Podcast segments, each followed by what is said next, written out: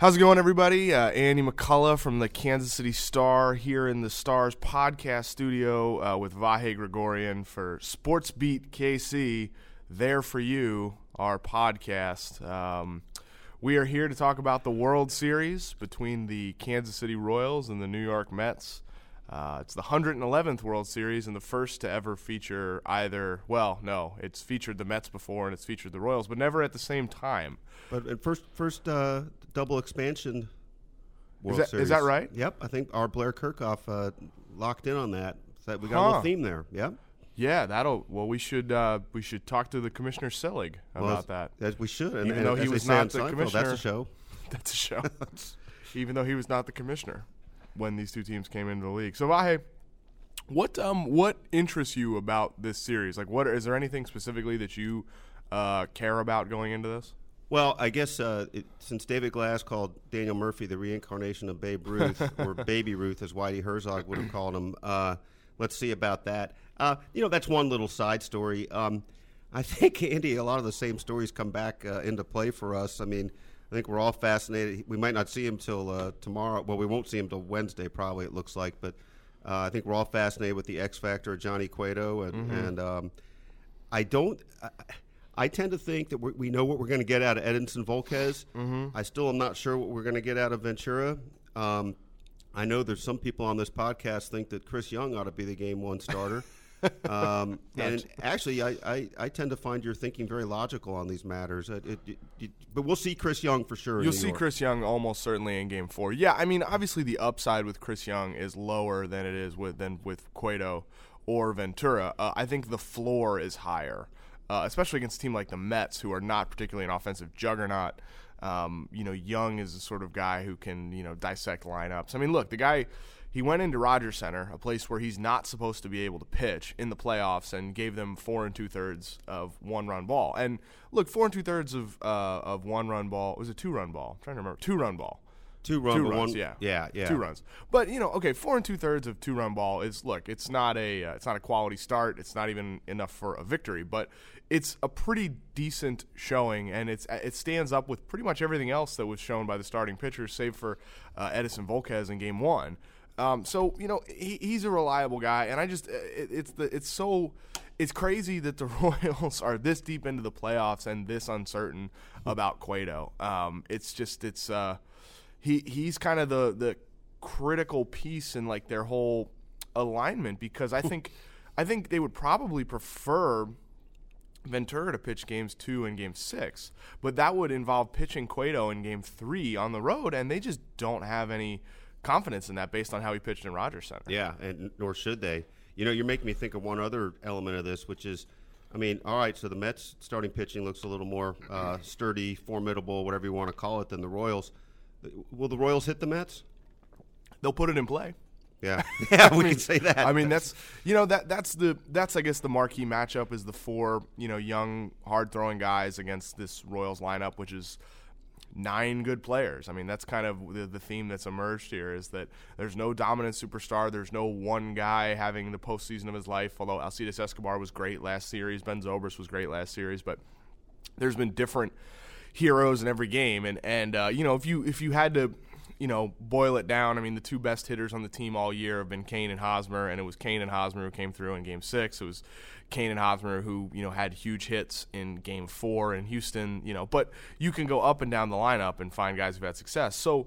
Um, you know the thing is, like the Mets throw hard, right? That that's what they do. Uh, they throw velocity, they and they have velocity and breaking balls. You know they're not huge on changeups. Um, you know the Royals struggle with soft throwing lefties who work away and throw changeups. They're not going to see that. They're throwing three power righties who, you know, overpowered the Cubs, but the Cubs are a swing and miss team. You know, they're, they they struggle with velocity. The Royals do not. They're probably the best team in baseball when it comes to hitting, you know, elite velocity because they like fastballs. I mean, you're talking about fastballs in the strike zone. That is exactly what the Royals are about. You know, it's the it's like Alcides Escobar was asked, "Why do you like swinging at the first pitch?" Goes, "Because 99% of the time it's a fastball for a strike," which is what you're trying to do. You know, when you are the hitters, like the guys who are on the Royals, who are not necessarily.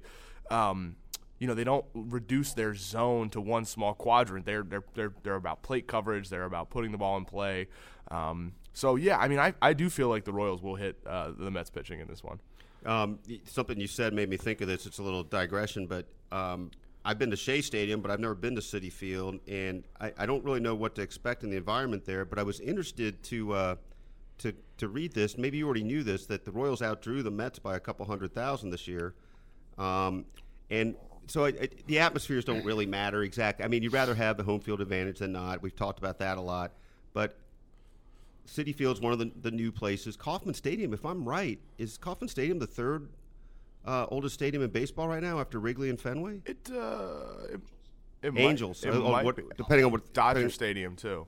Yeah, So you're- yeah you're totally Dodger wrong. Stadium. You- you're- totally wrong. So it's one of the uh, one of the one- grand no, old but it's, uh, it's one of the, it's one of the older parks. You know, it's had the same name. It's been in the same spot. I Yeah. mean, it's you know, yeah, it's one of the uh, it's one of the more classic parks, and it's great. It holds up a lot better than uh, some of those other places. hundred percent. The facilities are so much nicer. Um, so uh, yeah, I mean, Citi Field when when I was there, you know, covering the Mets from ten to twelve was generally a graveyard. Um, I always felt like if the team got good, it would be a great park. It would be a great place to watch a game. I think it, it, it looks cool. Um, there's a lot of different, uh, you know, sort of features to it that were unique. Um, you know, I like the. I thought the Moe's zone was interesting. They put in this Pepsi porch a couple years ago that made it easier for them to hit home runs. Um, you know, the park is a uh, the park is basically like a middle finger to David Wright, uh, who's like their who was their best player. He's not anymore, but he was when they opened it in 2009,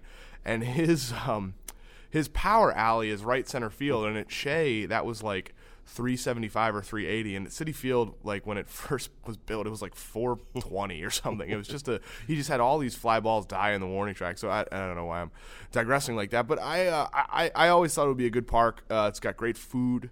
Um, and it seems like during the playoffs, it's been a pretty pretty great environment. Um, what? Well, let me start with this point. I didn't grow up in New York. My, my little brother did. Uh, his name's Dari. He works for the New York Daily News. He covers cops and courts, but he's a just crazy Mets fan.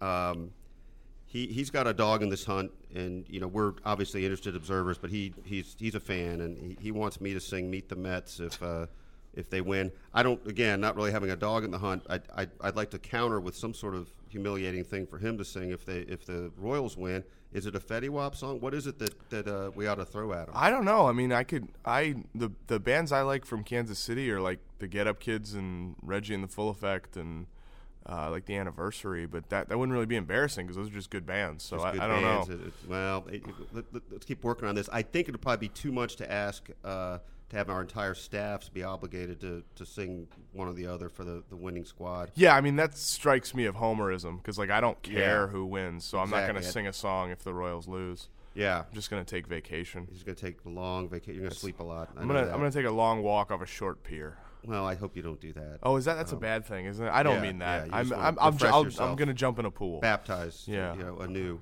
Um, what what? It, but this takes me to another point. Um, they came. My brother and sister-in-law came out to St. Louis once uh, for a game, and they just started booing for no reason. I mean, it wasn't, it wasn't, it wasn't even a Mets Cardinals game. It was just, and I, I turned to my sister-in-law and I was joking with her. I said, "But we, we don't really do that here." Yeah. Um, obviously, uh, that happens here too. But what can you, in your time here, from your time there, is there a differentiation to be had between a Mets fan and a Royals fan? I mean, no. I mean, people in the Midwest, you know, stereotypically are more polite. Um, that's true, but they're also maybe less direct.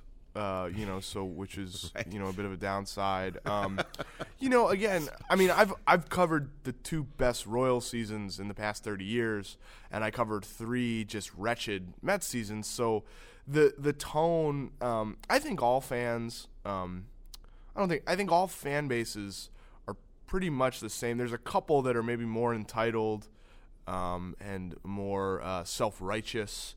Uh, and uh, you know, maybe I'm thinking if you drive down uh, I-70, um, who you'd run into that maybe are a little off-putting Yeah, more Pitts, than. Pitts, Pittsburgh's really that way, isn't it? Uh, down on I seventy. I mean, it might be. It might be. yeah, I, I'm trying to remember. They talk about their park being heaven or something like that. But you know, I, I yeah, I'm stereotyping. I'm being a very uh, No, pro- but that's what we're all about. here- well, I mean, St. at, uh, all right, St. Louis fans are, you know, they're a little bit tougher than most. Anyway, I think uh, all sports fans kind of behave in the same way. I think, and and there's a certain the type of people who are sending you angry things on Twitter or email or however.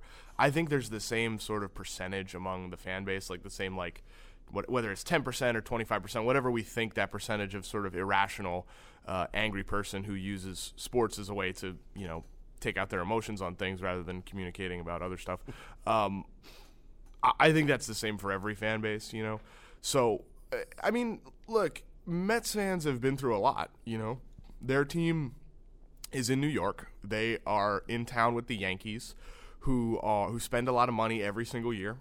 Um, the Mets have essentially been behaving like a small market team for the past five or six seasons because their ownership group was caught up in the Bernie Madoff scandal and basically didn't have any money to you know spend. You know, um, so they have a the Mets have a smaller payroll than the Royals. You know, the Royals are behaving like a mid market team now after so many years of being called cheap and things like that.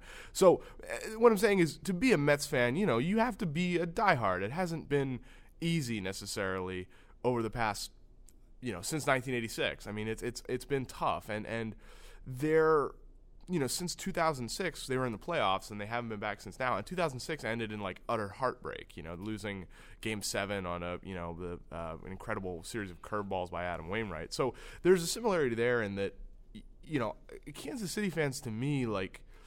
Um, if you really cared about the team, like at the start of 2014, like y- you are you've earned it. You know, you've been you've sat through a lot of bad right. baseball, and obviously there's more Royals fans now than there was at the start of 2014. You know, there's there's a, there's been a big bandwagon effect, and that's fine. That's the whole point of the endeavor. But like the fans who were in from you know day one uh, with Dayton Moore. You know, the fans who sat through, you know, the years before that with, you know, Herk Robinson and, and, you know, all of the, you know, scouts without cell phones and Ken Harvey, you know, and. And the Buddy Bell thing Sam always used. I love that. Uh, it, don't ever say it can't get worse. don't ever say it can't get worse. You know, yeah, Buddy Bell. Like, it was either Buddy Bell or Tony Pena jumping in the shower to try and, like, you know, rouse the team with his full uniform or whatever.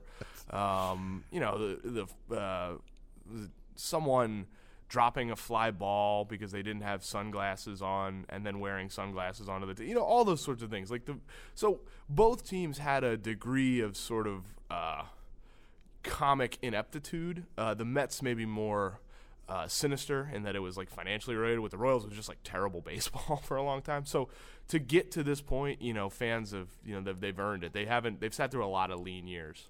Well, there's something really interesting in, in a few different interesting things of what you just said, but one one thing that sticks out to me, and Sam and I were talking about this at the Chiefs game yesterday, because of course we're talking about the Royals over there. Um, the Royals in this uh, equation are the man. The Royals are the establishment. All of a sudden, how bizarre is that? I mean, it, they're the team in back-to-back World Series. Yeah. Um, they're the team that that is higher payroll. Right. They're the team with the higher attendance. Yep. Um, they've been there before. Yada yada. What what does that mean in this configuration? Probably nothing at all in the in the dynamics of the series. It's just kind of interesting uh, to in the overview. Well, if you took if you took out the name Royals and just said, you know, this is the best team in the American League. They have a hundred and twenty million dollar payroll. They went out and added two stars at the trade deadline. They've had the best record. They won their division by twelve games. You'd be like, wow, this is a juggernaut. And then you slap Kansas City Royals on, it. It's like that's, that's a little weird. You know, it's it's a little different. Um, but I mean, it's it's a sign of what the organization's accomplished. You know, uh, in when the Royals made the James Shields trade, you know, this was what they were hoping for. They were hoping that Shields would be a transformative figure in franchise history, and uh, also they got Wade Davis, which helped. It's funny because um, it's still the James Shield it, trade, but it will Wade be Davis, if Wade yeah. Davis, you know, his contract runs through 2017. Uh, I would be curious to see what he can accomplish over the next two seasons if he stays healthy and stays dominant, and if the name of the trade changes, um, because he has been, uh, you know, Shields was great for them. Obviously, you know, for two years he, he was pitched very well, um, you know, especially during the regular season, and helped change the dynamics of the clubhouse and helped you know sort of provide the players with more, you know, uh, reason to be confident than in than in years past. But I think Davis will I mean, he just has more years to be have an impact here, and, and I think you know there, maybe in five years it will be called the Wade Davis trade. Well, you're making me think of other the other trade um, that, that, loomed pretty large, and and maybe uh, we're all I'm prone to overstatement, but but I wonder if, if Zack Greinke hadn't wanted out of Kansas hmm. City are the Royals here today? Well, I mean, uh, if they didn't get um, if they didn't get Escobar and Cain, I mean, yeah, it'd be tough. I mean, there was lots of other deals. I think it was there was you know um, I think there was a there was talk with the the Washington Nationals that maybe I think it might have involved like. Um, yeah, I, I don't remember. I don't remember. Somebody would have helped. players who would have helped. Good yeah, players yeah. who are on the Nationals. You know, not Bryce Harper or Stephen Strasburg, but good Yeah. players on the Nationals who would have helped the Royals at this point in time. Um, but yeah, to get those two guys um, has been tremendous. I mean that and it solved long-standing problems at shortstop um, and and center field. I think Escobar has been about as advertised. He's been pretty good. He's been a pretty good player. You know. Um, uh, Cain has exceeded expectations, and it's kind of unclear what the ceiling might be with Cain, even still, even at 29. So, um, yeah, it was an, it's an incredible trade. Also, they got Jake Odorizzi, who was you know a big part of the package to bring in Shields and Davis. So, yeah, I mean that that trade. That trade was certainly less controversial than the Shields trade, but it, it probably it uh, I would say maybe definitely had a, a bigger impact on what the, where the team is now. Picking up Cueto, you know, we've we've probably scrutinized this a lot of different ways, but I I, I, I haven't really talked to you directly about this before. Seems to me the trade is really not. I mean, the, the acquisition, the trade has really not worked out as anybody Right. would have hoped. Nope. Um, also, seems to me it was the right move Yeah, I based mean, on what they knew. Look, you know, the team felt like it needed an ace. Uh, they needed an upgrade in the starting rotation, and I think I think everyone agrees that they needed a better pitcher than Jeremy Guthrie. Um, so, okay, well, where you know, where are you going to find one? Who are the options? So Scott Kazmir's on the market. They weren't crazy about Scott Kazmir. He also moved a little bit quicker, I think, than people expected, and moved for a little bit less than people expected. Um, but Kazmir did nothing down the stretch for the Astros. He wasn't particularly good. Um, so who are the options? It's well, there's David Price and there's Johnny Cueto. I mean, those are the two big guys on the market. The Tigers didn't want a deal when the Royals wanted a deal. You know, the Royals are are famous for operating a little bit ahead of schedule on certain things. You know, sometimes they sign guys a little early in the offseason. They, you know, they like to, um, you know, they like to just kind of, hey, we're up front. This is what we want. This is what we've got. You know, if you want to make a deal, let's make a deal. And, um, you know, the the Tigers didn't want a deal at that point. They were still sort of kicking around the pipe dream of contending, so Price wasn't available. So then it comes down to Cueto. And, you know, I think Cueto had the reputation as a number one, uh, a legitimate number one. Um, you know, some scouts would throw a two on him, but you, you- no one throws a three on him. If you look at his numbers, he's been fantastic. He's been, he was considered, you know, one of the more underrated pitchers in baseball, even, which is his ability to prevent runs. But it's just it hasn't worked out, and it's hard to, you know, he's pitched in big games before, um, and he hasn't pitched well in big games, and so it's hard as a as a scouting team uh, and as a baseball ops group. Do you say, okay, this is a random, you know, thing, or there's an actual issue here? And you know, what's the big, the bigger body of work? The, the, the big body of work suggests that Johnny Cueto is an elite pitcher, right? And there's a few isolated incidents. It's like, ah, he dropped the ball in Pittsburgh. That's a little weird, isn't it? Yeah. You know, but but he dropped the ball in Pittsburgh when he was pitching on like two or three days rest. He he volunteered for the ball when uh, Matt Latos backed out of the start. You know, there was no one else to pitch, and he went out there and he gave up like three runs and four innings, or something like that. It- you know, so you, you can look at it through rose-colored glass and be like, hey, look, the guy, you know, cho- you know, asked to pitch on when there wasn't really an alternative, and you know, and yeah, he dropped the baseball, but it's not like he gave up ten runs. Okay, fine. But then you see him up close, and you see sort of the the the most interesting thing is just it seems to be the team, like different folks on the team that you know in various levels of you know field staff or the front office, just their inability to have a read on him and their inability to understand what's going on, what he's what makes him tick, what gets him to perform best and it's almost like he really that he really does feel mercenary. Yeah. And, and that's been a problem for the Royals. You I had a great line about that in one of your stories about a handshake, differentiating a handshake and a hug, or maybe it was Sam's story. I, I can't don't remember, but that, that that was a point. Like it's a mercenary deal here. It's Right. it's cold business. Try to figure that Sure, out. and that's fine. You know, that's Yeah, fine. sure I mean, it that's is. It's look. You know, it- but it's the sort of thing like um, they wanted him to pitch game one in the playoffs. They wanted him to pitch game one, uh, in the uh, in the DS. In order to do that, at some point during the final month of the year, he was going to have to upset his schedule slightly to to pitch on short rest. And they offered him all sorts of scenarios, and he said, "No, no, I feel best when I'm working on regular rest." And they said, "Okay, well, can you pitch on three days rest uh, on the I think it was like the second to last day of the season or something like that?" And you know, you throw three innings, and we'll have someone come in and pitch. And he's like, "No, no, I don't want to do that." So he just didn't want to pitch on short rest, and and that's fine. You know, some guys. I mean, Cliff Lee never did it, and you know, I think Jeff Passan's the only person who ever criticized Cliff Lee. I remember him throwing a fastball at Cliff Lee's head in the playoffs a couple years ago. But but everyone said Cliff Lee was like the ultimate badass, and he he never pitched on short rest. But all this stuff does make you feel like he's less than a warrior, doesn't Well, it? I, I, mean, I don't get into that. I mean. I, you know, that's for people in the game to say. I mean, you know, I, I, I'm sure I'm, I know there's people in baseball who have that perception. Yeah. Uh, for me, I don't care. You know, he's throwing a baseball. It probably really hurts. You know, his arm is probably hurting more than he'll let on. Yeah, Um, you yeah. know, just be there through. Do you, you think know- we're going to hear that about a month from now? I think you might hear that next year. yeah. I think you might hear that next year. I, you know, he says he's healthy. The Royals say he's healthy. Okay, you talk to plenty of people around the game who believe that he has trouble getting extension on his pitches because he's holding something back. You know, um, there's everyone's got a theory. Yeah. everyone's got a theory. You know, but no one has an answer. Yeah. Um, sort of related, quick one last uh, aside here. Did they pull the plug on Danny Duffy too soon, or was it was this was this right? This was this is what they No, needed I to think do. it was what I just. Yeah, I, I, I think, I think they next year is kind of the year of reckoning for Duffy and whether you got to figure out. Well, I mean,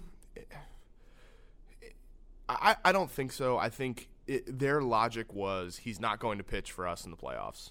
He was not trustworthy. He just kept doing the same things. He kept doing the same hundred pitches in four and two thirds innings and 5 innings, giving up two runs, and that just doesn't play in October. You know that just and so you know they felt he wasn't one of their four best options. Um, you know they they holstered Chris Young for a long time Yeah. and made it seem like he was never going to pitch ever again, and I think he may have thought he was never going to pitch ever again. Um, so it, it makes more sense now in the context of they were going they were they always maybe maybe they always I don't know if this is true or not. I think if Kris Medlen had pitched well, they would have used Kris Medlen in the playoffs, but he's been up and down. Um, I think knowing that they had Young in their back pocket, and that's a huge back pocket. I mean, think about how big your back pocket must be to fit Chris Young. Um, but knowing that they had him available and that they trusted him enough to make those starts, you know, it made sense to send Duffy to the bullpen and say, hey, if you can help in the bullpen, you can pitch in the playoffs. Otherwise, you're not going to pitch in the playoffs. So I, I don't know what you do with Danny Duffy. I, I I don't know if there's anything for the Royals to do with Danny Duffy. I think it's sort of up to, to Danny Duffy, you know, to he's a hard worker. You know, he cares. He's as passionate as anyone. It's just up to him to be able to focus enough on his mechanics Yeah. and correct himself in game to be the sort of pitcher he has the talent to be. I mean, he throws 95 miles an hour from the left side with two off-speed pitches that are plus pitches. You know, he should be a good major league starter. He has been a good major league starter. He made I think 25 starts last year with a 2.55 ERA. I mean, he's a he's a good big league pitcher and he has the talent. It's just kind of up to him to to harness it. Well, I've enjoyed this. Uh, I will see Andy McCullough at Kauffman Stadium, and not see Andy Kaufman at McCullough Stadium. Car- Vahe said that on a on a video. He introduced me as Andy Kaufman, and then when it turned to me, I tried to do an impression of Latka, and it was it was very bad. I really thought I just not- went into some surreal. what does zone. Latka sound like? Can you do Latka? Oh, very, very good. No, I can't do Latka. I can do. You, that's not your best imitation at all I either. I mean, you've got some good stuff. Hello, Huh? hello. Pretty good. I can do. This is the Jimmy Carter. Hello, I am Jimmy Carter. Oh, that's a that's not a good Latka. We well, it was good enough for a podcast, not for a not for a uh, video. Oh, uh, yeah, that was a good one. I'm trying to think. What else? Wh- who who else did he do impressions of? I know Presley was like the one that brought the house down. That was, and that that's still gold. Um, I want to know who else you do impressions of. The problem is you're not really allowed to do them, you know, for I could public do. consumption. Oh, I could do. Who could I do an impression of publicly? Um, I can do an impression of Sam, but that's what I'm going to do on my vacation. Boom. Get it? Yeah, I get it. Nailed Which it. Is, uh, Boom. by the way, sometime there will be a video or podcast of, of Andy and Terez and worlds will collide and explode. But I the- would but- like to interview Terez about the Chiefs. I watched the first half. I have many questions about the Chiefs. For for example, why? well, there you go. That's that's a good start. Why? Um, but no, you two guys are, are also great impressionists. So sometime uh, we will uh, we'll see that. But I think our our studio uh, yeah, uh, we're running out of time. editor here. is telling us get out of here and go to the stadium. we got to go to the park. Thanks a lot, Andy. Enjoyed it. Yeah, thanks, Vahe. And thank you all for listening.